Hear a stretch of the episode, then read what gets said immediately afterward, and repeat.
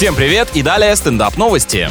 В Малайзии доставщик еды устал ждать, когда повар ресторана освободится и сам приготовил заказ для клиента. Мужчина бросил мопед на улице и принялся за стряпню. Настолько открытую кухню, чтобы туда мог войти любой желающий, встречаю впервые. Я бы даже назвал это кухней без границ. Выяснилось, что персонал был слишком долго занят обслуживанием гостей в зале, курьеру это надоело, и он встал за плиту. Ну, с другой стороны, почему бы и нет, кассы самообслуживания мы уже имеем, а это очередной логичный шаг.